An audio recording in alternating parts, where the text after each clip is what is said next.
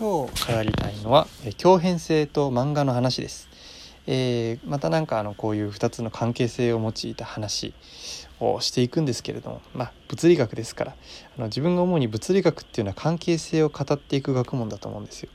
ちなみに、えー、その話で言うとちょっと話がそれますが数学は存在についてのみ語る。物理は関係性2つの関係性について語る、えー、化学っていうのは関係性さらにその踏み込んで性質までいくという。性質を語る学問。でその性質の学語る学問の中に、えーえーとたがえーと、おのおのずからというか自ら、えー、自己増殖をする、えー、性質のある、えー、タンパク質ですね、えー、について語るのが生物学だとまあ勝手に定義しているんですけれどもまあそれは、えーと、公式ではないですね。非公式ですね。ですので、まあ、勝手に自分が言ってるんですけれども、まあ、今回その関係性を語るんですね。で漫画の話とはまあ置いといてまず強変性について。強変性っていうのはその一般相対論の中で出てくる話なんですけれどもなんか難しそうな話ですけれども強変性っていうのは共に変わる性質と書くんですね。はい、それで座標にあごめんなさいいきなり。えっ、ー、と強変性っていうのはなんか、えー、出しゃばってますね、えー、強変性っていうのはそういうえっ、ー、とこれから今言うんで伝えるんですけどあか言うんですけれども、えー、座標っていうのをねどういうものをまあ、えー、考えた時に、えー、座標っていうのは例えばこう人から見方とかその観測者からのこう距離だとかっていうのをこう、えー、メジャーみたいなものですよね。測っていく時にまあえー、あらゆるところにこうメジャーを持っていったような形ですよね。ジャングルジムを想像してい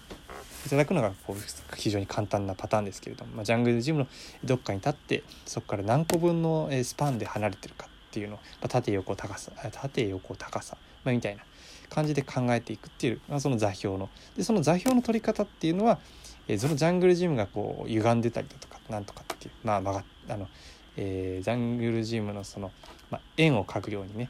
えー、なってたりだとかそういうまあ話なんですけれどもで、えー、っとその座標の取り方に依存してしまうんですねそのベクトルの成分表示っていうのは。で、えー、世の中その世の中じゃないですね そんな広い話ではない物理の話ですね。えー、っと成分そのベクトルで例えば成分表示っていうのがあるんですけれどもベクトルの成分表示これ高校で習うやつですよね。あのカッコにしてね点あの中にコンマ入れてカッコで閉じてでその成分表示をした時にやっぱりそのどういうふうに取ったかその座標系をどういうふうに取ったかによって座、えー、ベクトルの成分の値が変わってしまうと。だから、え、座標の取り方によって成分は変わってしまう共に変わるんですね座標の取り方とともに。それを強変性と呼ぶんですけれどもはいじゃあえー、なんかじゃあ変わってっちゃったらじゃあ何のその、えーと、物物理法則かわからないと一緒に変わってしまうんだったらいろんなそのなんか書き方が存在して困るみたいな思ってしまうんですけどそう考えるのもまあいいんですけれども一方で同じように変わるのであればそその同じように変わる関係性を理識することもできると。それが、えーとまあ、相対性理論の中でさまざまな測地線の方程式とかについて、えー、出てくるんですけれども今回はその、えー、座標に依存するではなくて、えー、ベクトルのもう一つの考え方としてその物理量としてベクトルを見る長さという意味ですね、え、絶対的な部分として、まあ、相対的ではないんですね。つまりそうそう考えれば、え、ベクトルの長さっていうのは、え、絶対的ですので、えー、その、えー、っと物理量ベクトルの長さまあ今長さって言ってますけど、まあ、感覚的なものですね。ベクトルのその物理量は、えー、座標系から独立しているとだからその物理量は普遍であるっていう、まあ、普遍性っていうのをが影にあるからこそ強変性っていうものを語れるそのそういう、えー、意味で強変性っていうのはなんかその強変性があの一般相対論を勉強する時によく出てくるんですけど本来なら普遍性というのが後ろにあるからこそ強変性は語れるのではないかと自分は思ってるんですけれどもなぜかこう教科書では強変性っていう言葉をよく出しますねと、まあえー、須藤康さんの一般相対論入門の本にはちょっとちょろっと書かれてたりとかするんですね。はいえー、2番煎じかもしれないですね。はい、で、まあ、それについてですねでまた少し語るんですけれども、えー、そこから座標系のない物理量とあるのかとも思うんですね。その座標になんだ今言ったその物理量として独立してて、えー、見方観測者の見方によらない物理量というものが存在するのか、えー、どんな観測者から見ても変わらないものがあるのかみたいな話ですけどね。かねでその中で思うのはそういうことを考えると思うのはそんなものはないと常に誰かに依存しているとこれはあの例えば、えー、光の速さは、えー、観測者に依存しないのではないかっていう話があるんですけどそれは特殊相対性理論の話であって一般相一般相対性理論のような例えば、えー、観測者が、えー、加速度加速運動をしている場合、えー、光の速さというのは変わって見えてしまうのでえー、となんだ？それは、えー、異なってきてしまうというか、えーと、絶対的なものではなくなってしまう。常に、えーと、座標に依存しているんですね。物その、えー、私たちが見見ることや感じたりすることができる。いわゆる観測可能なものは。はい、それで、えー、そうなんです。観測可能なものは全て座標に依存していると。例えばそうですね。ボールをあの船の上でこうボールあ、まあ、船の上でいきなり言ってますね、えー、丘の上でボールを投げると。そのボールの速さはいくつっていうふうにこう絶対的なものだと,、えー、と最近で言うならば、えー、メジャーリーガーの何だっけな。えっ、ー、と二刀流のあどう忘れしちゃったな。やばい。忘れるわけないのにな。あのね投手とベーブ・ルースの再来だって言われてますけれども。あ大谷選手ですね。大谷選手の、えーえー、とボールが150160キロっていうのは誰から見ても160キロな気がするけれどもそれは船それは審判というようなその同じ陸続きで見ている人であって、えー、例えばあの、ね、隣のハドソン川で、えー、船に乗って、えー、見ている人にとってその、まあ、ボールは見えないですけど直接はね見てる人にとっては、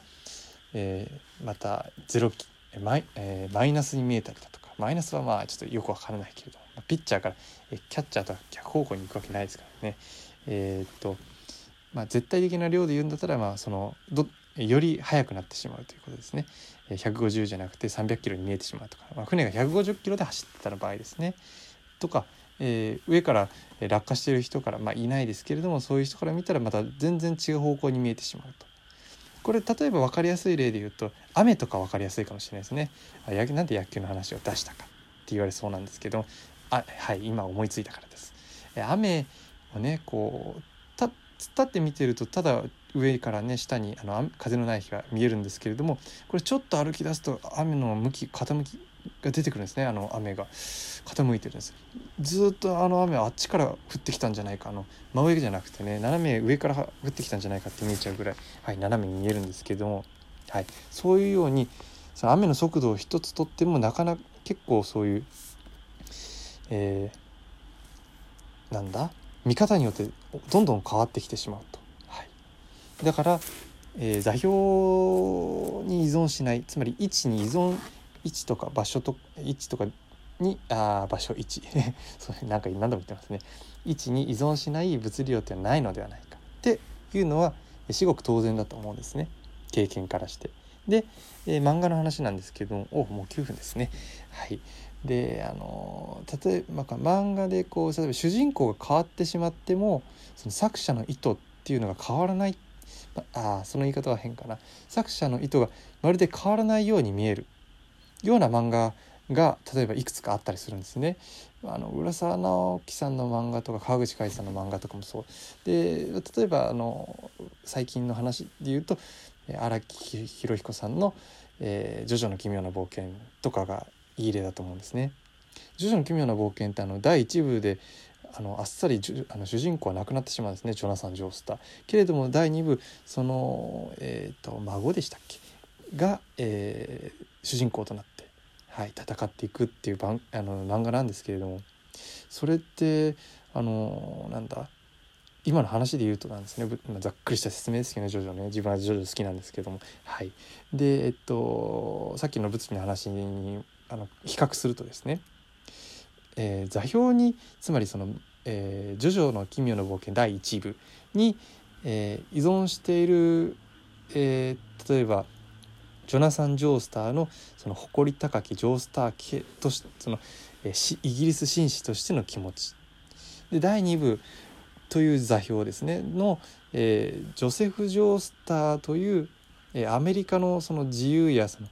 え、男気あふれる、え、ちょっとひょうきんさもあるみたいな。頼りにならないけど頼りになるみたいな。やるとこでやるみたいな。そういう、え、気持ち、え、そういう気概。で第3部のまあ有名ですけど空女城太郎のあの男前のねあの感じ。そういうのはえー、っとその漫画という座標ごとにバラ、えー、依存してるからその舞台やせ舞台というか世界世界観というかに依存してるから、えー、それぞれ、えー、やってることは違うように見えるけれども、えー、木博彦さんが書いた漫画という中で、えー、実はその、えー、なんかその変わらない普遍の気持ちがあるんではないか。それを、えー、荒木さんは、えー、人間参加って呼んでたりしましたね、はい、人間であることの素晴らしさ生きることの素晴らしさみたいなね肯定感みたいな、はい、そういうのがあの、まあえー、普遍性があるのではないかってことですね。それはつまりどういうことかっていうと予測できるんですね。科学ですから、えー、つまり予測します。荒、えー、木博彦さんは、えー、これからも、え、人間の尊尊厳やその、えー、人間のその人間参加という漫画をこれからも第7部第8部第9部第10部と書いていくだろうという予想が立てられそれが正しかったとするとまあ、逐一観測して正しかったとするとやっぱり荒木博彦さんはそういうことを書きたいんだと思うわけです。ご清聴ありがとうございました。